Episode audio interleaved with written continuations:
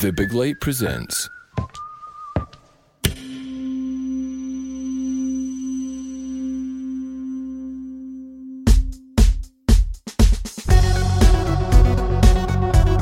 Hello, I'm Sean McDonald. You're listening to Blethered, and my guest is rugby player and entrepreneur Grayson Hart. We talk about Grayson's upbringing in New Zealand and the challenges that that brought before moving to Scotland to play professional rugby. Grayson explains how serious injury impacted his mental state and saw him partially dependent on severe painkillers just to get through each session. And we chat about Pure Sports CBD, Grayson's company that specialises in wellness products and alternative solutions for ailments. And as always, we chat about plenty more. If you enjoy this episode, feel free to share it. Blethered Live on Stage is coming to St Luke's in Glasgow on Friday, the 26th of November, with a very special surprise guest. Tickets are now on sale via Ticketmaster. Just click on the link in the episode notes to buy. It's going to be a great night with a great guest, so don't miss out. This episode is brought to you by debt experts Don't Fret About Debt. If you're struggling with debt and you would like a free chat with an impartial advisor to discuss your options or to see how you can lower your monthly repayments towards debt, then visit don'tfretaboutdebt.net forward slash blethered. You can also listen to my episode with Don't Fret About Debt Senior Debt Advisor Tommy Gallagher, where we discuss taking back control of your debt and the various solutions available. Don't Fret About Debt offer all statutory debt solutions in Scotland, helping you to make an informed choice. Take the first step to dealing with your debt today. Free advice is also available from the Money Advice Service. Cheers.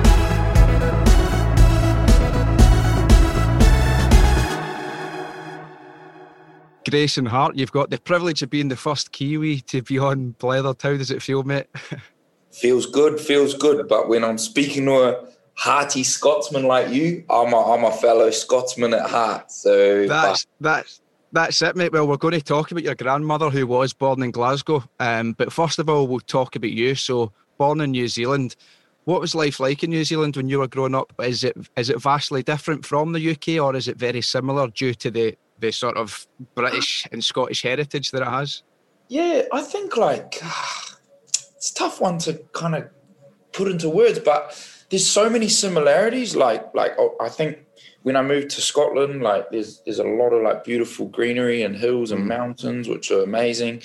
Um, and that's something that like New Zealand like is known for. And I think like growing up there, you almost you just become used to it. Um, wasn't until I was a bit older I, I, sort of started going like camping and stuff with my friends and like like wow man like we got some beautiful scenery and stuff like that. Um, but sort of what you know, um, sport is massive in New Zealand. I think um, you know playing sport in school and for a club and in your backyard, it's just like it's like part of life. Mm-hmm. I think for everyone uh, or, or, like a huge amount of people. We love rugby. My family loved rugby. I love rugby. Um, but yeah, man, it was. I mean, yeah, it's it's got its differences. I think potentially, obviously, the seasons. Uh, we probably have a bit more yeah. of a set, set summertime. Um, that lasts we get longer. We've got like four seasons in one day every day exactly. up in Scotland, so you never know what time of year it is if you look outside. Yeah, but hey, living in Scotland for a good number of years, uh, you've got to be resilient. So you know, make make one thing. My dad always used to tell me as a kid when it was raining and people were complaining, it and it always sticks out. It's the most simple thing. He'd be like, he'd be like, "Hey mate, bit of rain never hurt," and I'd be like, "That's right." So it actually served me well when I came to Scotland because you know you know what it's like, lots of rain, mm-hmm. lots of cold, but you just you if you are someone that lets the weather get to you, you don't want to live in Scotland you know? Yeah. You probably don't want to live in the UK. So you just got to like crack on with your plans no matter what, really. You should go further south. How, how did your family come to be in New Zealand? Was it just your grandmother herself who just decided, decided to emigrate?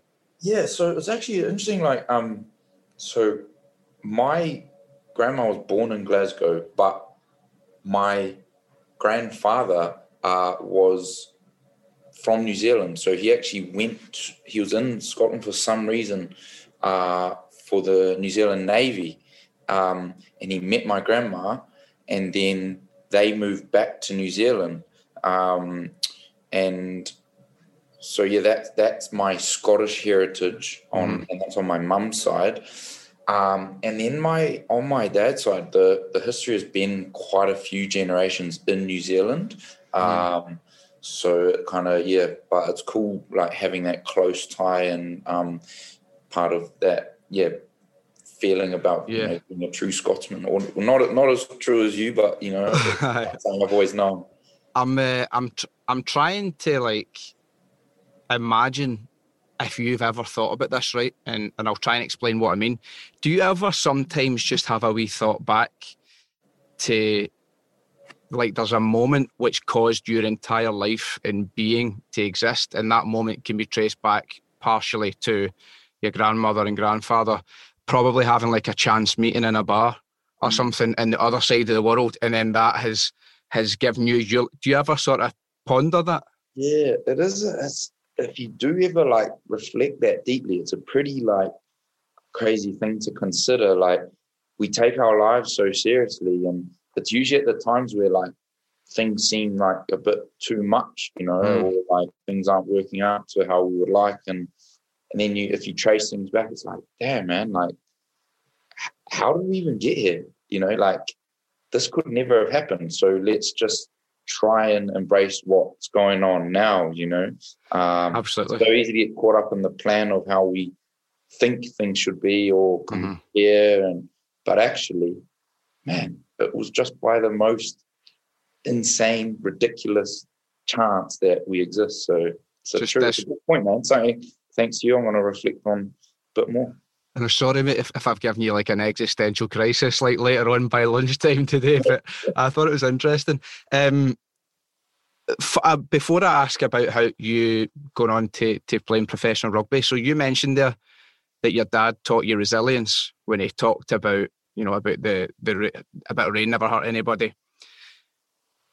We not to prod on something that's probably sensitive to you, but it is fundamental and, and key to your sort of life story and, and growth as a, as a person. Seeing your dad go through, you know, some difficulties, you know, in his life, uh, and it's up to Mm. you how much you want to elaborate on that.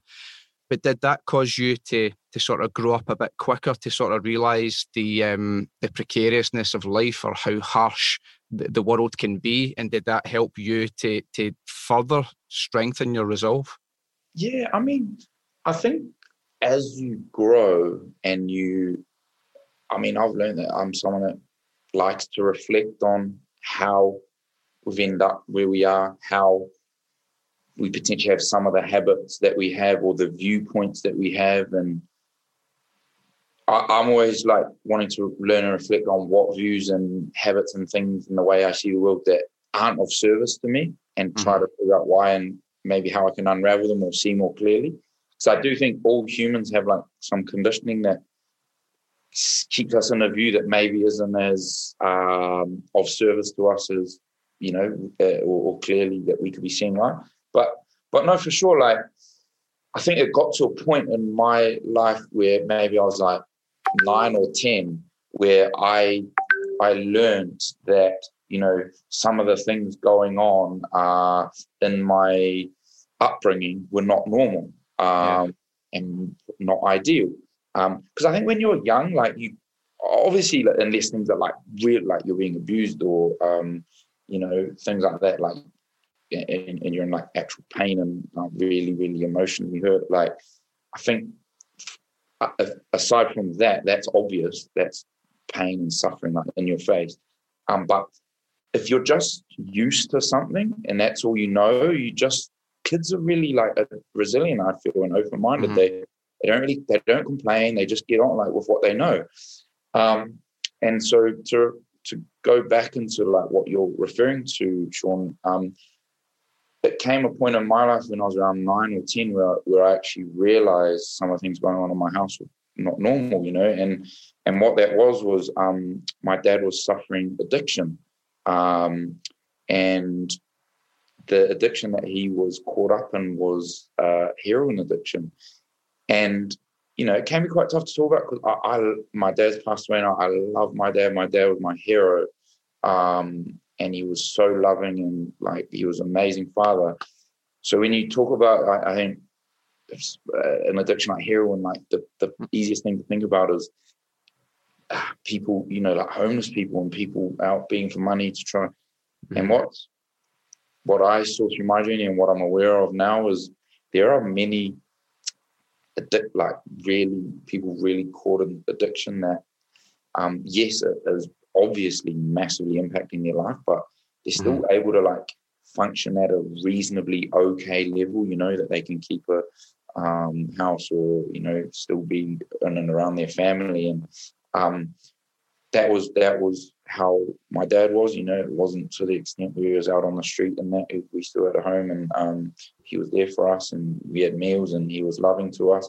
Mm-hmm. But when I started to go, I realized that there were things that were not normal, you know, um, some of the ways in which the drugs would affect him and him and his group of friends that would come around and um, you start to learn what was going on and some of the with with thing, addiction there's there's the highs and obviously the lows and seeing some of the knock-on effect of you know some of the deep depression and not leaving the bedroom for like a day or just other than get food for us kids and you start to become aware like this is not normal you know this these do affect you as a young person, seeing mm-hmm. someone struggling and the knock on effect to being around that.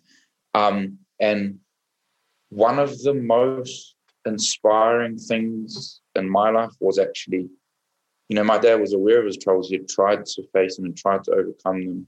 Um, and there was many things that had gone on in his life that had led to that point of that, you know, being stuck in that.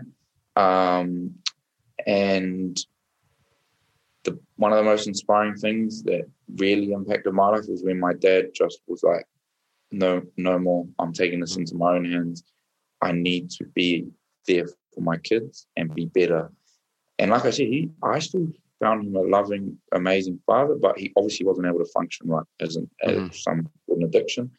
Yeah. Um, and he went away to rehab off his own accord, and he, he became clean of drugs. And you know that probably you know him becoming completely clean and um, sober maybe around my age of like 10 or 11 um, that was a tough time him going away and us you know we lived just with dad. My parents were separated. Um, and yeah that was a really tough time and one that you can't quite grasp and understand fully at that age um, and it didn't life didn't become just easy. You know, my dad didn't just become the successful guy, and we still really struggled financially. And mm. um, you know, the issues that led my dad to addiction didn't just go away.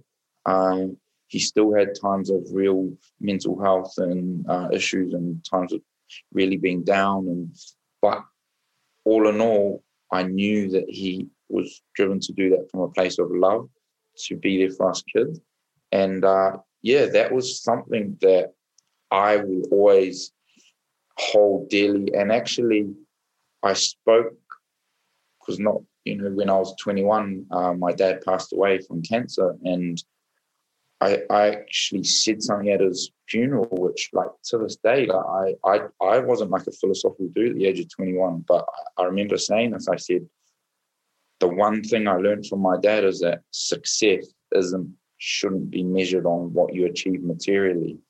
Um, to me, what I learned from my dad is success is how many people you can positively impact with your love, your kindness, and uh, how you could inspire someone in, in whatever way that that is. And that's something that I meant, you know, and I mean from the bottom of my heart. And I feel that has been of service to me from my father for forever, you know. Mm-hmm. Um, so yeah, for sure, there was challenges, but I believe through my dad's journey, through that my journey, that these can be some of our biggest blessings as well. Yeah, absolutely. I completely agree. I mean, not to discredit the sort of any pain or sadness that anybody can feel when they go through any really challenging time like that, but it, it can have a, a, very positive effect in a way. I mean, it can still be a baggage, can't it, in your mind, but in the way that it can fuel you or even, you know, teach you empathy, like you're saying there about struggling with addiction. Like I, I do strongly believe that a person isn't defined by their addiction. And it can be really hard to see that though, because their behaviors can be impacted by it. And it's very difficult, especially if you're on the receiving end, to, to separate, you know, this is this person and their character and who they are. And here is their addiction and then their behaviors that are sort of now inextricably linked with that. And there actually is quite a, a clear um, defining point, I think, as well. You know, if anybody, if you were to say to anyone, would you like to to get rid of this addiction because we can wave a magic wand, or would you like to keep it? Not one one person is saying, no, no, I'd, I'd quite like to to remain within this prison. Um, yeah, and also you're saying about, you know, how um, kids are just become used to it. It's quite similar to the, you know, the theory about if you put a frog in a uh, like a a pot and you start to slowly heat up the temperature, they just don't realize that there's anything different. And yeah, kids are adaptable uh, in that sense. And you know, finally, just to touch on the, I mean, you spoke so eloquently there, but I, everything you said, I was just nodding and thinking, yeah, yeah, yeah.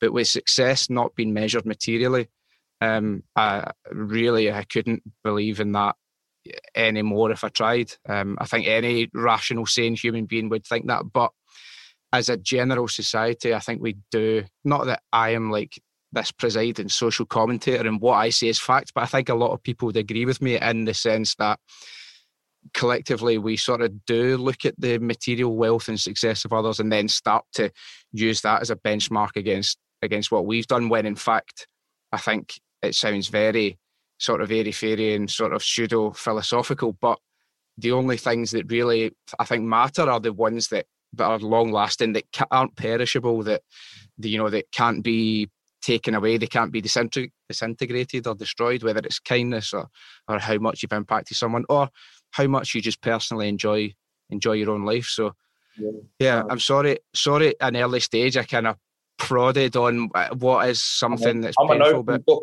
I'm happy yeah. to talk about whatever, and I feel it's part of my journey. Like I, yeah, I never exactly. used to be open. I would keep everything to myself. No one knew the struggles or difficulties, and it, it, that weighed me down. You know, mm. I'm learning to accept, but accept, but learn from these things. I feel, yeah. you know, like you don't have to have a parent that was caught in addiction. You don't have to face really challenging circumstances where you know there was times where there was no food in the house and things like that to be able to learn from someone's experiences because if like whatever the message is there's something that everyone can relate to the circumstances mm-hmm. don't have to be the same um, and i and i just think from my view i know i i'm a work in progress i think every human is um, and it's a journey and it's about trying to understand ourselves and what life's about. Um, and in a light-hearted way. I don't think like a real like hard on yourself rigorous. I think it's just being open-minded to learn and see things in a new light. But uh, yeah, I just think being able to share things is meaningful because mm-hmm. people can relate. Yeah, absolutely. And a, and a sort of lighter note, rugby obviously a huge part of your life. Was it from an early age that you thought I can go and you know, this could be my career, this can take me places, or or was it something that came later? Yeah, I mean, uh, trying to look back and reflect, I really, I honestly loved rugby so much, man. Um, and the reason I say trying to look back and reflect, I, I feel it gave me this real bond with my dad that we just shared and loved. And in those times, like the sh- the other issues were non-existent. You know, like mm-hmm.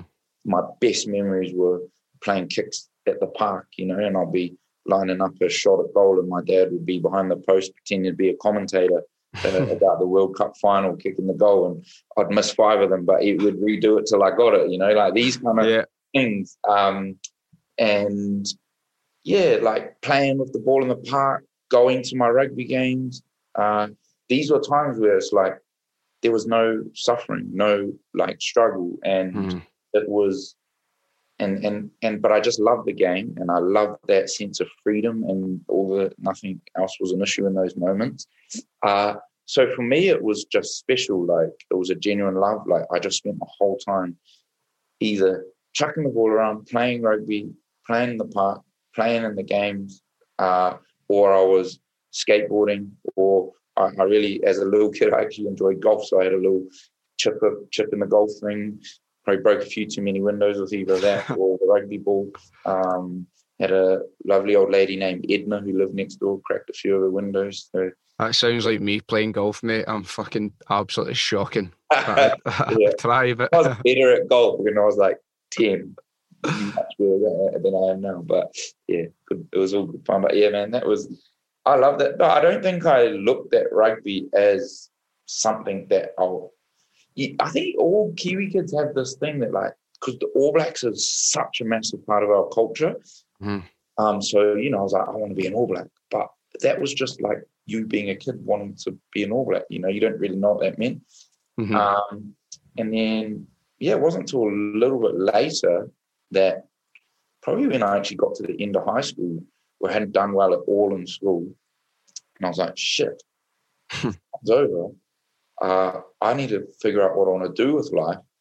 And I'd made a few rep teams, I'd played in the first 15, but I still wasn't taking it that that seriously. I was like, you know, but I think that was a point where I was like, flip, I want to have a real go at this now. Mm. Uh, and it came with a different dynamic because it wasn't just what I loved anymore, which is what rugby had always been. It was like, I can use this to make my life better. And although that was a positive thing, it also put new a new layer of pressure and it made the game I loved into something that could help me, which I think led to some struggles as well. Mm. How how did they move? So, I mean, was your first club abroad? Was that you playing in Edinburgh? Yeah. How did that? How did that come about? And is that like a was that daunting when the opportunity came up and you're like, right, oh shit, this actually is like the other side of the planet? Yeah, no, it was scary. Like you, you I think a lot of rugby players on the southern hemisphere, like New Zealand, Australia, South Africa, have a kind of view that they may play in Europe somewhere at some point, or Europe or Japan. Uh, but it's not till the actual like offer is there that you really look at and like, holy shit, I didn't really truly reflect on life. Like I looked at what the rugby would be like or what, and you know, and I thought it was going to be cold and uh, it's going to be tough playing in the wet and all that all the time in the cold. But I don't really think of like life. Like, um, so you start to reflect. But for me, the um, I I made got my Auckland contract when I was 19, um, which was young. Um, I played in the New Zealand under 20s. We won the Junior World Cup um, and played for the Blues and the Super Rugby. So my professional career came around really quickly, and and I don't think I was mentally equipped. I don't feel. I think some people are already and mentally aware of things, and I think through my own journey and the pressures I put on rugby to like almost like, for lack of better words, like save my life, like give me something that I was had a purpose to do. Because to be honest with you, for me it was like make or break. I was uh, either make as a pro rugby player or I'm on the dole or I grind my life away at minimum wage working at the ports of Auckland, where yeah. I had worked from high school till I got my first contract. Or, you know, I had many friends that I'd grown, grown up in, in New Zealand and Auckland who were similar to me, similar area in Auckland, you know, similar upbringings, um, who they they went on to, you know, be involved in gangs and organized crime and these things. And, you know, their journeys haven't panned out very well. Some are still uh, involved in that. Sadly, some, um, I mean, I've had some close friends and family in a similar age to me that have committed suicide, um, and some who are just really, really struggling in addiction and not not good. Mm-hmm. And then I had some who are similar to me that have really like gone on to be driven. Or, oh, sorry, not like me, but uh, who have gone on to be be more driven to like make something better of themselves. Mm-hmm. Um, but I felt that pressure with my rugby, and I think it put a le- level of pressure on the rugby side I've never felt as a kid. Um, and I didn't handle it well. I was struggling mentally. My old man passed away when I was 21, which was he was a massive part of my support in rugby and why I loved it. Um, and I really just really struggled um, to the point where I actually wasn't performing, was in a bad place, a lot of drinking, a lot of issues. Got released from my blues contract. It came a point where I was I had to like figure out what I was going to do with my life. And from there, I went to Australia, found my love again, found a bit of clarity. I actually ended up getting some therapy to help me understand myself and these pressures and struggles I was going through, some of these things around drinking and coping and gain more clarity. Found my love for rugby again when I was in Australia. Um, doesn't mean all the issues went away, but I was in a much better place. Mm-hmm. And then from there, I spent two seasons in Australia and then came knocking at the Scottish Rugby Union because what they do is they have like this recruiting system where they speak to the agents and find out which Southern Hemisphere young pros are qualified for mm-hmm. UK based nation because if your parent or grandparents born there, you qualify for that country. And obviously, my agent asked me, and I said, "Yeah, my grandma's Scottish. We're proud. Me and my brother love watching, supporting Scotland. That's our second team. Yeah." And he goes, "Okay, cool." And then pretty much he came back to me within a couple of months. He was like, "Oh, there's an offer for you to go play for Edinburgh." And I was like, "Oh," and I was like, "Man, this is a chance for me to like experience life, try progress my rugby career, yeah. travel, see the world, and that's how it came about. How did it feel? Because, well, first of all, I'll preface this question with a statement. So I've uh, moved to Barcelona in 2013, and there I encountered, I had pals that are from like uh, Christchurch and Auckland and stuff, and I came to quickly realise that it is a rite of passage that a lot of young people are constantly looking to go out to Europe and to sort of explore whether it's a heritage or, or just the sort of the world in general. So it's not unusual that someone would come from that part of the world and start in Edinburgh. Like Edinburgh is particularly full of Australians, full of English people, uh, but it's even and that includes the people that were born there. Um, but the there's a lot of Australians, so it seems to me like a place where people start and then sort of work their way down. When you arrived, how did it feel? Because because we're so similar culturally, I think people here see an Aussie or a Kiwi and think, oh, well, so, so what? Like, we're practically the same.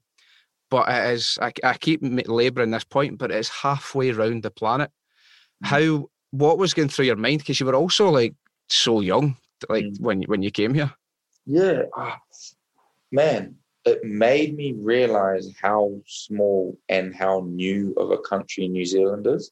Mm. It's like when you just got there, that's all you know, and you've never traveled around the world, and then it's like, yeah, you kind of, and I didn't really listen that well in school either, so probably didn't take notice of like you know um, the free side of things. But New Zealand's very new in comparison to yeah you know, the, these countries that have been here for thousands of years in Europe, like and, and, and new in terms of like um the country development. Obviously, the indigenous culture, uh, the the the Maori people have been there for a long time, um, but as a you know developing country, it's, it's very new, um, and that was something that I learned. And so I remember moving to Edinburgh, and I walked down the street, and the closest thing I could relate to was like we did a school play, Oliver Twist once, and there was a set, and it was all these like old like cobble buildings and cobblestone and and for me, walking through the streets of Edinburgh, I was like, damn, like I'm on the set of Oliver Twist.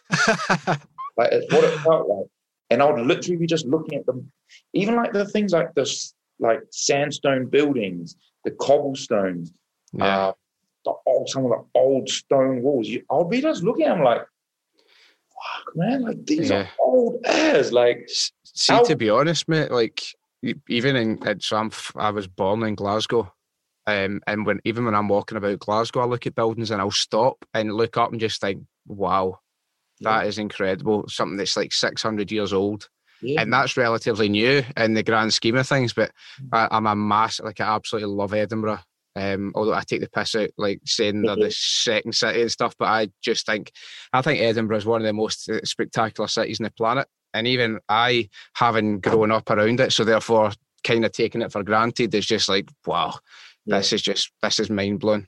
yeah, that was an amazing place to move, and yeah, it was just so cool to like immerse myself in a culture that, like, one, like you say, it's easy because we're.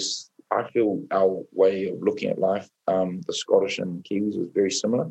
I feel like we have like a mutual like feeling of like connectedness somehow. Yeah. Um, like you said, I think you know the Scottish people just accept us Kiwis in, um, and yeah, we got a we got a way of I think a lightheartedness and a um, about us that's relatable, uh, and the fact that so many of our uh, of our ancestors from Scotland uh, not long ago. You know, um, so yeah, it was an amazing place. Like it was such an eye opener. I absolutely loved it, man. Like even the novel, even the freezing cold trainings and at Murrayfield and in the wet and the, getting the dark. For the first couple of years, I was just like everything was like a novelty. I was like, oh, this is kind of cool. Like, yeah. Um, so no, I love it. Yeah, just looking at those buildings, man, like makes you when you're not used to it, like the castles and it's like just I don't know, man. It makes you like give mm-hmm. you a feeling of like reflection of life and how short ours is in comparison. And yeah, yeah, you um, yeah.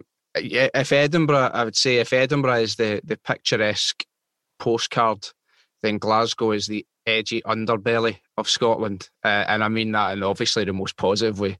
Uh, speaking as a Glaswegian, did you notice a big cultural shift when you came through? Because the city looks different, the people attitudes are mm. different to, to what you'd get in the capital. How did you find it? Yeah, I did. I I found I loved Glasgow, man. Uh, so what I found was I think Glasgow had to me like when people talk about Glasgow that aren't from there, I feel they give it a bad reputation because I feel people go there and I feel like you really need to immerse yourself to truly value what Glasgow has to offer. Definitely. Uh, I think you can go to Edinburgh and look at it and be like, wow, it was beautiful. Uh, I, Glasgow still has some unbelievable, like beautiful um, places, but it's not as like picturesque. You don't walk down the high street with the big castle and you know all of that. Uh, so, so I feel like you need to explore. You need to understand what the locals are doing, but the the food scene, the cafe scene, the shopping scene, um, the welcoming like vibe of the Glaswegians. I feel like there's no place like it in the world. Um, and Chelsea and I, uh, my wife, like we often say, if we were to go back, like we would love to live in Glasgow again. And mm-hmm. it's not, not something that off the cards for us. We loved it.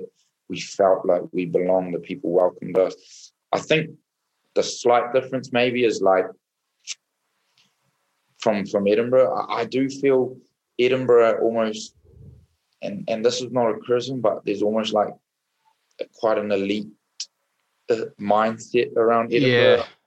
Very like private school, who knows who, quite clicky almost because people have been in this group and this. Whereas I think the, what binds Glasgow together is that you're a Glaswegian and you're in it. Like you know, uh, and I really feel that that's there's that sense of connectedness there. And that and then I think like the city's been through some real rough times and they're proud of how far they've come, you know, and um, yeah. Yeah. The uh, I mean the, the regeneration of the city over the last well, since we had the Commonwealth Games in 2014 and there was like billions poured in, I mean, there's still a, a quite a way to go, but it is a it's a modern, forward-thinking city. But the best thing about Glasgow is the people. I, I always say, like, I've been lucky enough to have had nights out in places like Rio and Hong Kong and Mexico City and New York and London, but nothing like if, if you were to ask me you could go out anywhere for a drink I'd be like just any Glasgow bar to be honest like because yeah. you know that's where you're guaranteed to have the best time you're always going to have a laugh. You always there's always going to be a character, characters having a bloody good time and taking the piss out of you and back and forth. And yeah, man, I, I think yeah, I agree. Let's um let's talk about. I would like to talk about Pure Sports CBD, your your company, but let's talk about how you kind of came to to starting that up. Was that did you basically have issues with injuries which led to more of a reliance on more pharmaceutical mm. resolutions? Is that right? So pretty much like not far into my uh, time at edinburgh um, i was having some knee pain and um, i got sent for a scan because my knee was getting quite puffy and sore mm-hmm. missed any games or anything but i was just getting a bit sore um, was starting to have to take anti-inflammatories and that and around training and games just to deal with the pain. Didn't think anything of it. Um, and then they sent me for the scan and came back. And then they're like, "Oh, we got the scan back, okay." And then we they're like, "Let's go have a chat." And then I started look seeing that it was a bit odd because the whole medical staff, including like the head doctor and the head of medical, head physio, the other physios, all were coming into this meeting. Oh, and then they pretty much sat me down like the scan was really bad. Like your all your cartilage is gone. You got bone spurs in your knee. Your knee's unstable.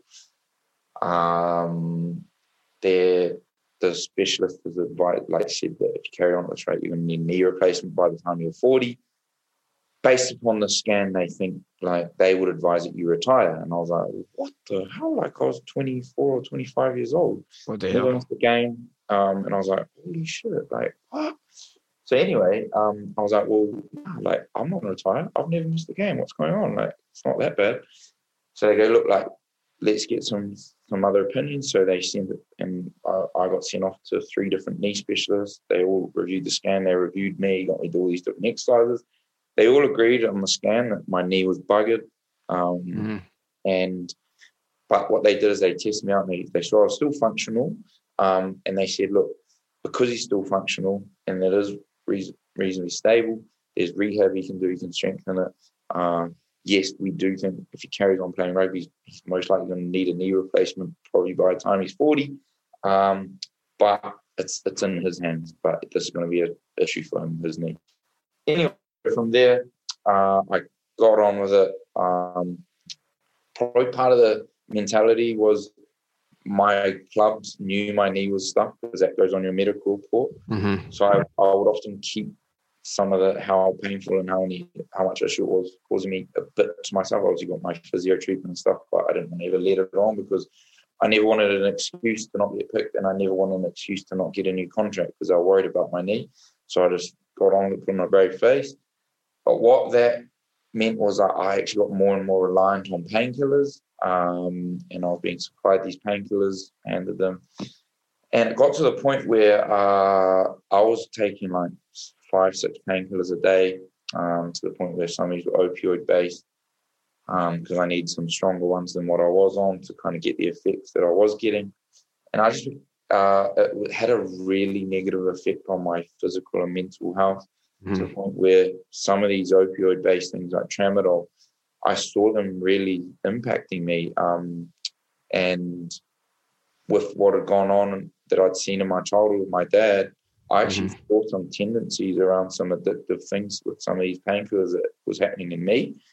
And that was a real wake up call, along with the like physical um, issues I was feeling in my gut and sleep quality from taking all these chemicals and mood and energy and all that. And then um, I just started immersing myself and trying to find an alternative. I, I wanted to play rugby, uh, and I but I wanted to be healthy, and I didn't want to get caught in the cycle of addiction. Um, and then I started learning about natural alternatives, um, all these different things that were amazing, like turmeric, fish oils, um, you know, um, different diets that were anti-inflammatory. I learned about adaptogens and nootropics and how these were helping people started trialing different things. And I learned about CBD because I heard about it from looking up stuff and I heard on from the States, some UFC and NFL guys were saying, talking about it. I'd never heard of it, wasn't really uh, readily available in the UK at that time. Came really curious, waited till an off season because I was obviously drug tested and CBD stands for cannabidiol, which is an extract from the cannabis plant, which doesn't get you high, but has um, health benefits around mm-hmm. um, stress, anxiety, inflammation, pain relief, uh, and sleep quality. So waited till off season, bought a whole lot of different things from the States, was really excited, trialed it, found that some really were great, others were not, stuck with the ones that were working.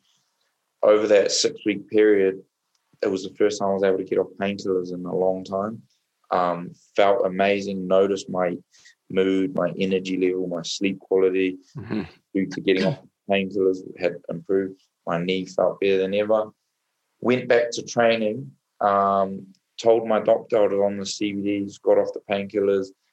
Pretty much the advice was I'll check it. He came out the next day, he goes, You can't take it because it's not batch tested, so we need you should get back on these painkillers. I was upset because I was like, um, I don't want to. I found an alternative that's good for me. Mm-hmm. I looked further into it, what we can do. Wasn't really getting any help um, there. So my I became like a mission really. I was like, man, I'm gonna find a way to do this. Um, and the mission for them was to find safe and trusted CBD that I could use as a drug tested athlete. Literally scoured the globe, researched, reached out to people, spoke to WADA, UKAD, spoke to manufacturers, spoke to brands, couldn't find the clarity. Along the way, I actually connected with a dude who was in the States. And he was in one of the leading hemp farms, and he goes, I got a solution for you. I've got this new extraction equipment to create this um, uh, bespoke extraction for you to have these products batch tested and they'll pass. Um, and I was like, cool, I want to get like 30 enough. To, this he was doing the raw material. I'm going to get enough to make 30 bottles of CBD. Thought I was going to be one of his best customers. He laughed at me and he goes, "No, man, like I'm talking mass quantities here. If I use my new equipment, calibrate it, create this bespoke extraction, uh, we're talking mass." And I was like, "Damn." Anyway, that was when I went away. I was like, this is a business opportunity. Um, and that's when the idea arose to create Pure Sport CBD to become the first fully batch system certified CBD product for athletes. But our game plan was provide through that avenue, provide the world because CBD we felt was had benefits for anyone and everyone. But there was lack of trust in the industry. So uh, if we can provide the most fully certified and lab tested to provide clarity and integrity, we're going to bring that trust to the market and solve issues. So that's how it came about. You've had the, you've had some really impressive press coverage as well. I mean, am I right in saying like Grazia, um, Forbes, we've got we've had GQ and stuff. Where has that interest come from? Has that been from your personal story uh, intertwined with the business itself? Yeah, I think it's a it's a um and man, I if you had told me that these opportunities were going to come up, I would have not believed you when we set up. You know, because um, this is a business that was started out of savings, uh, no investment, everything went into it, no business experience, just uh, opportunity, a belief, a passion, and a drive to learn and evolve. So think that coverage, you know, being on Sky News, Forbes, GQ. Um, all these things. It's like far out, man. Like it's unbelievable um, to see how it's growing. Um, and we're still, you know, we're still growing. It's still so far to go. But um, yeah, I think it's a combination of real people who have started something out of a true passion and a true story to solve an issue and mm. provide trust and uh, a drive to actually like want to help people um, with the products that we're creating and so innovative, being first in the world to gain that certification and actually running the brand as the pro rugby player for the first year and a half of the business um, is something that I think is interesting to people. And I think I've always been willing to say, I'm not an expert, I'm learning. Yeah. I learn from people who know more than me. Um, and I think people can relate to that. Yeah, I, I, immediately I think of, and you've probably seen it, you know, the whole Simon Sinek TED talk about the power of starting with why, and when people will fundamentally connect with, you're not just a snake oil salesman trying to trying to punt them some sort of mag, like magic beans or magic potion, but it's something that you've used and has been developed through a necessity first of all, I suppose, because you know it wasn't as a business, but more so you needed something that worked for you. uh, is this is this what you see yourself doing for the? Is it you're going to be working on it for for the foreseeable future? Is it like a long term vision for you?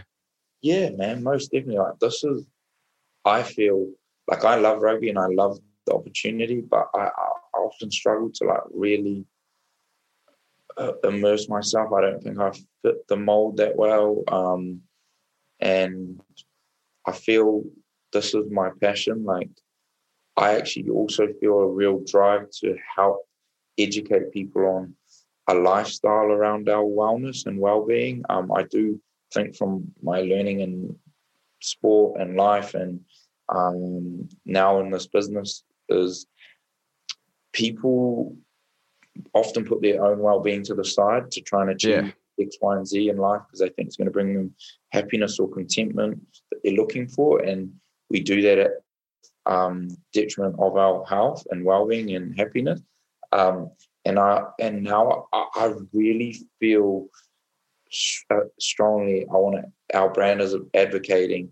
Yes, we have our products that are natural alternatives that are truly helping people, mm-hmm. but that's just an, an element of a lifestyle around wellness. It's an active lifestyle, finding balance, um, finding contentment in the little things, um, being immersed in the journey rather than just a means to an end, and community as well, being around and connected with people that want to, you know, push you along and help you. Uh, so we advocate for a lifestyle, and our products are part of that lifestyle. Mm-hmm. But for me, I, I, honestly feel like I've found what my passion is, and I, am like, I just want to spread the word. And mm-hmm. big part of our brand is like we do things like Run Club, where we encourage and it's free, and we get people to come along and it's for all levels, whether you've never run and you want to just come and walk and get off the couch and improve to people who are like, you know, really advanced runners. And we have, we get like 170 people down on a Wednesday evening. We have fitness club, we have yoga club. These are part of a lifestyle that we're trying to advocate for people to evolve and learn and raise their awareness. Um, because I do think there's so many outdated viewpoints in life that aren't actually of service to us mm. around pharmaceuticals, pills, coping strategies um, that end up getting us in negative cycles that detrimental to our health and well-being. So, um, yeah, man, this is what I, am passionate about. This is what I want to be doing, and mm-hmm. there's so many elements of pure sport that we can keep evolving. I think anybody listening will be surely absolutely unequivocally, unequivocally, sorry, convinced that there's nothing disingenuous about you or, or, the way that you're sort of explaining this.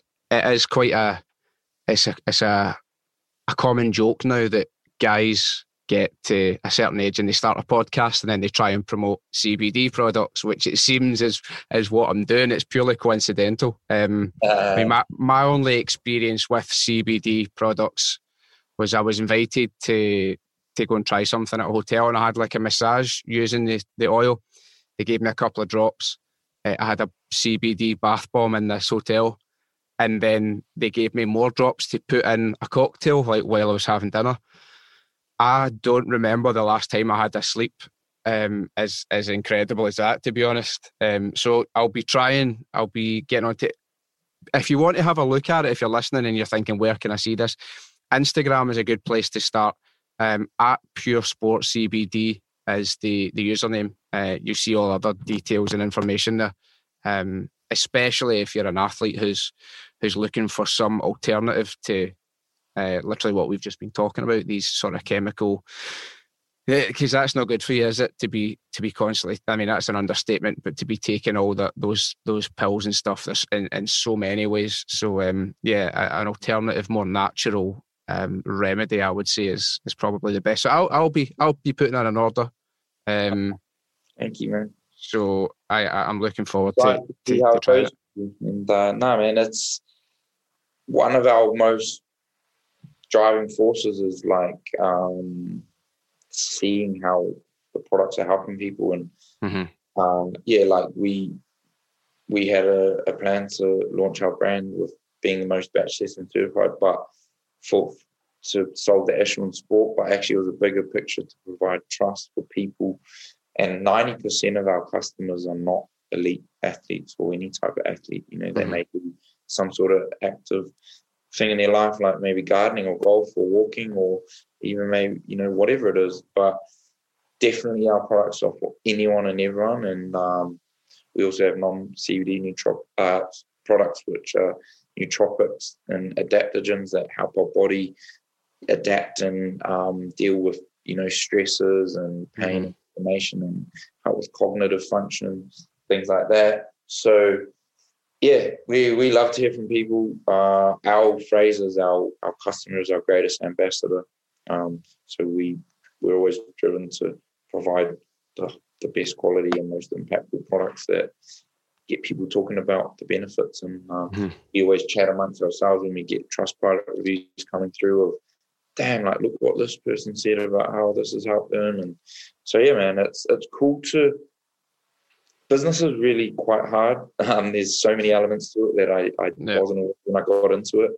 Um, and I'm learning and I'm trying to find my way in the world of business of how to be more effective and efficient and deal with the different being pulled in all these directions and how to have a team and how to lead people now and how to learn about forecasts and business plans and all this stuff and um, but the thing that always I fall back on that drives me is these these people benefiting out there from our products. Mm-hmm.